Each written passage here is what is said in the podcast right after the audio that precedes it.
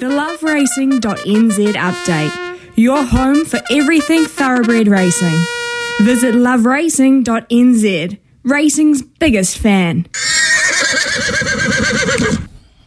Rightio, let's uh, get a- across to uh, Louis Herman. What so many highlights uh, over the weekend, Louis, uh, on both sides of the Tasman. Uh, it really was uh, some top stuff.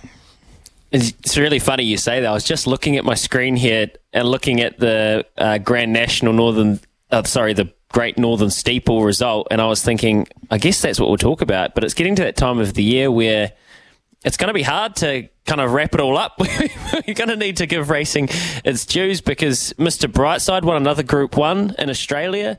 Um, an incredible effort. We had uh, a great day's racing at Riccarton down here, and then Mustang Valley came out and put them to the sword at New Plymouth as well. But I think we should, for the jumps community, as it was their finale um, give them the credit they, they deserve. And Mark Oulaghan, Smithy, I know you've got immense respect for this man as a trainer and a, a horseman, but West Coast, who we thought might struggle on the better surface, it was a soft six. So for you know those that aren't watch race, don't watch racing all the time, jumps racing is done through winter on these heavy tracks, and it's it's um well a few reasons but you know those jumpers i often like to have that, that be able to get their toe into the ground and have that be able to bury their when they come down especially so a heavy 10 and a 11 12 13 14 15 but you know tracks get bottomless and they're called heavy 10s a soft 6 it's pretty much a good track to be honest.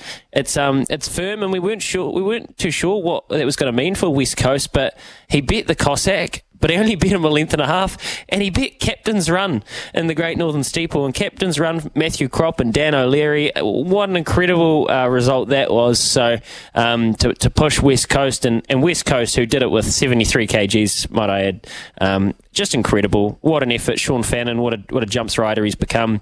Aaron Kuru, well, he was just way too smart for them in the uh, the Great Northern Hurdle. He took off on Nedwin once Tyker went down. Luckily, the horse and jockey jumped straight back up. But Aaron Kuru said, "Okay, sweet, we're gone." So Paul Nelson, Corina McDougal uh, got themselves a Great Northern, and just so much good racing yesterday. Uh, and that was the Sunday, and on Saturday, honestly, I can't even really remember what happened because it was that long ago in the world of racing. But um, it's that time of year. We're only two weeks away now from the next Group One, the Arrowfield Stud Plate. Uh, this weekend, we've got racing at I think it is Tauranga and Awapuni off top of my head. Yep, it is. Um, we'll go Matamata, Woodville, Gore, Wednesday, Thursday, Friday, and uh, Rotorua on Sunday. So it is busy for the thoroughbreds.